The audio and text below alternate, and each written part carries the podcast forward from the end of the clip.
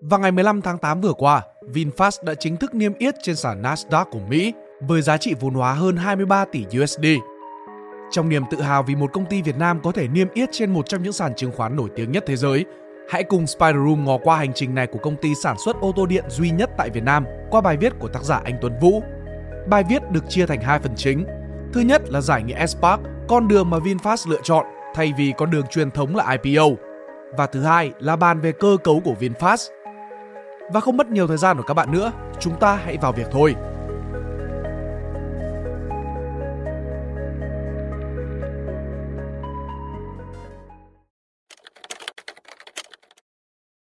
Một, định nghĩa.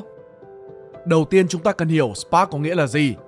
spark hay là Special Purpose Acquisition Companies được hiểu là một công ty rỗng, không có hoạt động kinh doanh, không sản xuất hay bán bất kỳ một sản phẩm dịch vụ nào. Được lập nên với mục đích duy nhất là huy động vốn, sau đó dùng số vốn đó đi mua lại một công ty X khác để niêm yết công ty X đó lên sàn chứng khoán mà không cần thông qua IPO truyền thống. Vì thế, SPAC có thể tạm dịch là công ty được thành lập với mục đích thâu tóm. Trước khi tiếp tục, có một khái niệm khác mà nhiều người đã biết, đó là IPO, Initial Public Offering, phát hành lần đầu cho công chúng mua bán cổ phiếu. Mục đích của SPAC gần giống với cả IPO, tuy nhiên Spark giải quyết được nhiều điều mà quy trình IPO truyền thống khó chấp nhận. Cụ thể là các thủ tục, kinh phí, thời điểm, đặc biệt là các thủ tục về minh bạch tài chính, thứ thường khiến các công ty trượt thời điểm gọi vốn. Nhờ đó mà Spark trở thành cách niêm yết cửa sau cho các công ty startup và cũng là khoản đầu tư rủi ro hơn so với IPO truyền thống. Các ví dụ nổi tiếng như là WeWork, Grab đều niêm yết trên thị trường chứng khoán Mỹ bằng cách này. Hay theo nhiều nguồn tin, có vẻ kỳ lân công nghệ VNG cũng có kế hoạch đi theo con đường này. 2. Lịch sử Lịch sử hình thành của Spark bắt đầu từ những năm 1990, khi các công ty nhỏ nghĩ cách để tránh các quy trình IPO truyền thống mà vẫn huy động được vốn trên thị trường mở. Thời kỳ này, các công ty Spark chủ yếu sinh ra trong những mảng như công nghệ, chăm sóc sức khỏe, logistics, truyền thông, bán lẻ và viễn thông. Thị trường Spark đã trở nên đặc biệt nở rộ trong năm 2020 và 2021. Với mức độ biến động thị trường bị đẩy lên cao trong bối cảnh đại dịch Covid đã khiến rất nhiều công ty muốn niêm yết để huy động vốn trên thị trường chứng khoán. Tính riêng trong năm 2020 và 2021 đã có khoảng 850 công ty lên sàn chứng khoán Mỹ theo cửa Spark, gấp nhiều lần tất cả các năm trước cộng lại. Trong đó có không ít Spark đến từ những người nổi tiếng muốn kiếm tiền nhanh, đặc biệt là qua việc sử dụng tiếng tăm và sức ảnh hưởng của mình để truyền thông cho các công ty mà họ sở hữu. Ví dụ như là Jay-Z với cả The Parent Co, Serena Williams với Jaw Spitfire Acquisition Corp, hay là Stephen Curry với cả Dunn Acquisition Corp. Điều đáng nói ở đây là theo tờ báo kinh doanh Fortune thì 2 phần 3 số Spark dính líu tới người nổi tiếng đều khiến các nhà đầu tư phải âm tài khoản. Có lẽ chính bởi vì vậy mà kể từ tháng 4 năm 2021, Ủy ban chứng khoán Mỹ đã ban hành các quy định kế toán mới để tăng cường giám sát SPAC, khiến số lượng SPAC giảm 86% trong năm 2022. Đến tháng 5 năm 2023 thì chỉ có 14, một con số vô cùng khiêm tốn. Vậy thì, một thương vụ SPAC sẽ hoạt động như thế nào? 3. Quy trình thông thường của một thương vụ SPAC Dĩ nhiên, nó sẽ bắt đầu với bước 1, đấy là thành lập một công ty SPAC. Một SPAC được thành lập bởi các sponsor, tạm dịch là các nhà tài trợ. Họ thường là các nhà đầu tư nổi tiếng hoặc là các công ty đầu tư. Lý do nhà đầu tư nhỏ lẻ mua cổ phiếu SPAC là vì họ biết đến danh tiếng những nhà tài trợ này và tin tưởng rằng những nhà tài trợ sẽ giúp cho SPAC mua được những khoản đầu tư tăng trưởng tốt. Bước 2, SPAC tiến hành IPO nhằm kêu gọi vốn. Lúc này công ty chỉ có duy nhất tài sản là số tiền thu được từ IPO. Ở đây, SPAC tuân thủ quy trình IPO như bất kỳ doanh nghiệp nào. Giá cổ phiếu của các SPAC khi IPO thường trung bình là 10 USD trên cổ phiếu. Sau khi lên sàn thì SPAC sẽ có mã cổ phiếu riêng. Bước thứ ba là tìm một công ty X khác để mua lại. Các SPAC có 2 năm tìm kiếm một công ty tư nhân để mua lại, sau đó phát hành công ty đó tới đại chúng, vì công ty đó sẽ trở thành một phần của SPAC, công ty đã lên sàn từ trước. Trong trường hợp một SPAC không sát nhập hoặc mua lại một công ty nào đấy trong vòng 2 năm đầu tiên sau khi lên sàn, thì số tiền huy động sẽ phải trả lại cho cổ đông. Tuy nhiên thời hạn này khá dễ đáp ứng vì các SPAC thường có sẵn mục tiêu trước khi IPO rồi. Bước 4. Sáp nhập Sau khi thương vụ hoàn tất, công ty được mua sẽ niêm yết trên sàn chứng khoán. các nhà tài trợ thường nắm cổ phần 20% cho công ty cuối cùng sau khi sáp nhập. Ở phần tiếp theo, hãy cùng mình đào sâu hơn vào tiềm năng và rủi ro của Spark so với những cách thông thường. 4. Hai mặt của một vấn đề. Trước tiên, chúng ta có 4 lợi ích chính. Thứ nhất, quy định dễ dàng. Quy trình thẩm định của Spark không nghiêm ngặt như là một thương vụ IPO, vì vậy doanh nghiệp hạn chế được công bố thông tin và những quy định phức tạp. Tiếp theo là tiết kiệm chi phí. Spark phải chịu ít chi phí hơn so với cả IPO. Việc tiếp thị trong khi thực hiện Spark cũng sẽ tiết kiệm chi phí hơn do không cần tạo roadshow để thu hút các nhà đầu tư. Tiếp đến là tiết kiệm thời gian. Lộ trình chào bán công khai bằng Spark có thể mất vài tháng, trong khi quy trình IPO thông thường có thể mất tới từ 6 tháng cho đến hơn một năm. Cuối cùng, công ty được mua lại sẽ có được mức giá tốt hơn IPO truyền thống. Giá IPO sẽ phụ thuộc vào thị trường, trong khi đó, với Spark, công ty mục tiêu X có thể đàm phán một mức giá cố định của mình với các nhà đầu tư của Spark đó. Đây là một lợi thế lớn với doanh nghiệp được mua lại. Do đó, dễ dàng thấy rằng thông qua Spark, nhà đầu tư nhỏ lẻ có cơ hội đầu tư vào các công ty khởi nghiệp đang phát triển nhanh và kiếm lời tốt. Một đặc quyền trước đây thường chỉ dành cho những người giàu có. Dĩ nhiên, đi kèm với tiềm năng thì luôn có rủi ro. Đầu tiên, những công ty muốn lên sàn thông qua một vụ sáp nhập với Spark có thể bị chính các cổ đông của Spark đó từ chối. Thứ hai, nhà đầu tư rót tiền vào Spark bị hạn chế về mặt thông tin, chủ yếu tin và danh tiếng của các nhà tài trợ. Xong, một số nhà tài trợ chỉ cố gắng hoàn thành phi vụ để không phải trả lại tiền cho nhà đầu tư và nhận tiền phí hoa hồng, chứ không quan tâm đến tiềm năng của công ty được mua lại. Cuối cùng, lợi thế của Spark cũng chính là rủi ro mà nó có thể mang đến cho nhà đầu tư. Quy trình IPO truyền thống khó tính giúp đảm bảo cho các khoản đầu tư an toàn và sinh lời tốt nhất thì Spark mang tính mạo hiểm nhiều hơn. Ví dụ, vào năm 2015, trong số 107 công ty Spark, cổ phiếu không những không có lãi mà để lỗ trung bình 1,4% giá trị, trong khi lợi nhuận trung bình mà các công ty theo IPO truyền thống mang về cho nhà đầu tư là 49%. Công ty tư vấn Renaissance Capital cũng chỉ ra rằng lợi nhuận bình quân từ các vụ sát nhập Spark trong thời gian từ năm 2015 cho đến năm 2020 là thấp hơn so với mức lợi nhuận bình quân mà nhà đầu tư thu được từ các vụ IPO trong cùng khoảng thời gian. Ok, vừa rồi là những thông tin căn bản để chúng ta có thể hiểu về cách vận hành của các thương vụ Spark. Ở phần tiếp theo, chúng ta sẽ đào sâu hơn về hành trình của VinFast tại sàn chứng khoán Nasdaq. Quá trình niêm yết trên sàn Nasdaq của VinFast và mức định giá 23 tỷ USD. Ở đây, mình sẽ nói cụ thể về quá trình VinFast sử dụng Spark để niêm yết trên sàn chứng khoán Mỹ và những câu chuyện thú vị xung quanh mức định giá của cổ phiếu này. Chúng ta hãy cùng bắt đầu với những thông tin cơ bản nhất. Đầu tiên, giới thiệu VinFast và Blackspade, công ty Spark giúp VinFast niêm yết trên Nasdaq. VinFast là công ty con của tập đoàn Vingroup, được thành lập vào năm 2017 tại Hải Phòng, với tầm nhìn sẽ thúc đẩy phong trào cách mạng xe điện thông minh toàn cầu.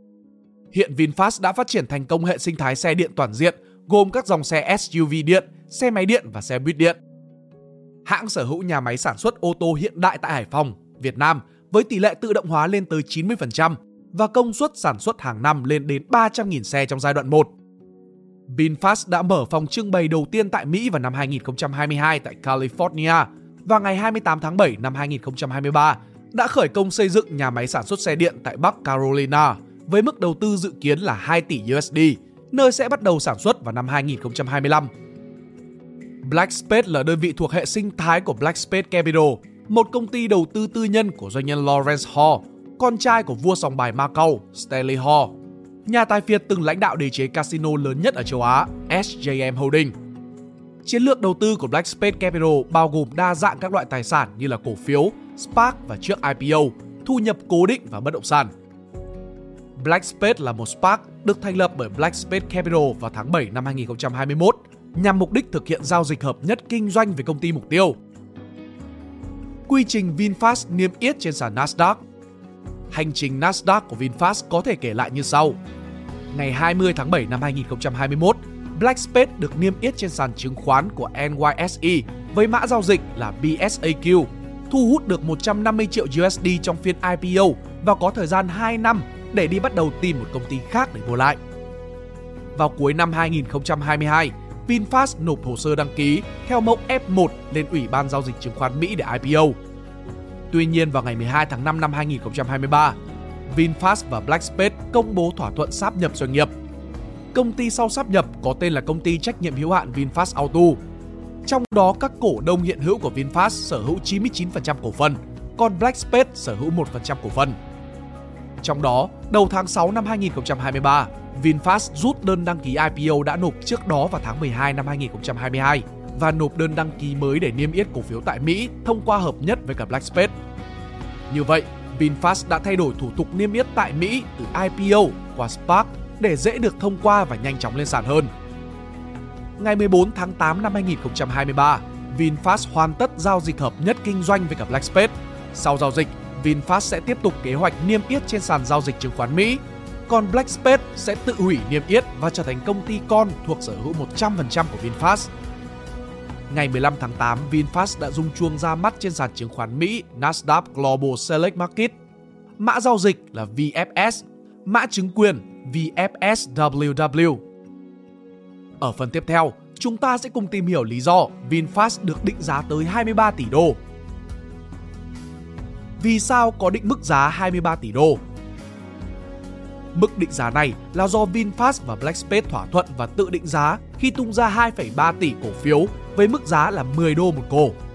Cơ cấu cổ đông sau khi hợp nhất của VinFast Auto Ltd sẽ bao gồm cổ đông của VinFast và cổ đông của Blackspace theo bức ảnh này. Một điểm cần lưu tâm là dữ liệu có thể thay đổi đôi chút do ảnh được cập nhật vào tháng 5, thời điểm công bố thỏa thuận của VinFast và Blackspace, tuy nhiên không quá ảnh hưởng. Trong đó ba cổ đông của VinFast trước hợp nhất gồm Vingroup, VIG và Asian Star đã chiếm tới 99% tổng số cổ phiếu, 1% còn lại của Blackspace. Với sở hữu chéo trong mạng lưới các công ty con của Vingroup, thì cá nhân ông Phạm Nhật Vượng sở hữu khoảng 45% cổ phần của VinFast.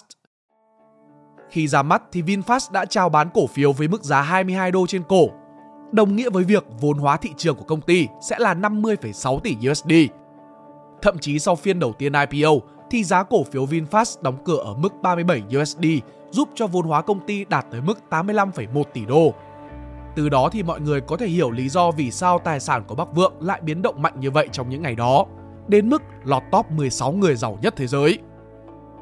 Tuy nhiên, mặc dù có 2,3 tỷ cổ phiếu, nhưng số cổ phiếu tự do giao dịch trên thị trường chứng khoán của VinFast chỉ là 4,5 triệu cổ, tương đương với tỷ lệ free float chỉ gần 2%. Thông thường, các cổ phiếu với tỷ lệ free float càng thấp thì càng dễ xảy ra biến động mạnh về giá. Nói một cách đơn giản, vì lượng cung ít nên chỉ cần một lượng cầu nhỏ cũng đủ đẩy giá lên cao và ngược lại. Do đó doanh nghiệp gần như nắm đằng chuôi trong việc quyết định giá niêm yết trên thị trường. Bài viết này sẽ không bàn đến câu chuyện định giá rẻ hay đắt, tự hào nghi ngờ. Vì mục đích chính của việc niêm yết là để gọi vốn cho công ty, do đó hãy theo dõi kết quả của việc này sau này khi gọi được thêm vốn và ban lãnh đạo VinFast phải bán bớt cổ phiếu ra, thì lượng cổ phiếu lưu hành, free float sẽ tăng lên, phản ánh chính xác hơn cung cầu và kỳ vọng của thị trường lên giá cổ phiếu. Từ đó, thị trường sẽ có mức định giá hợp lý cho cổ phiếu VinFast.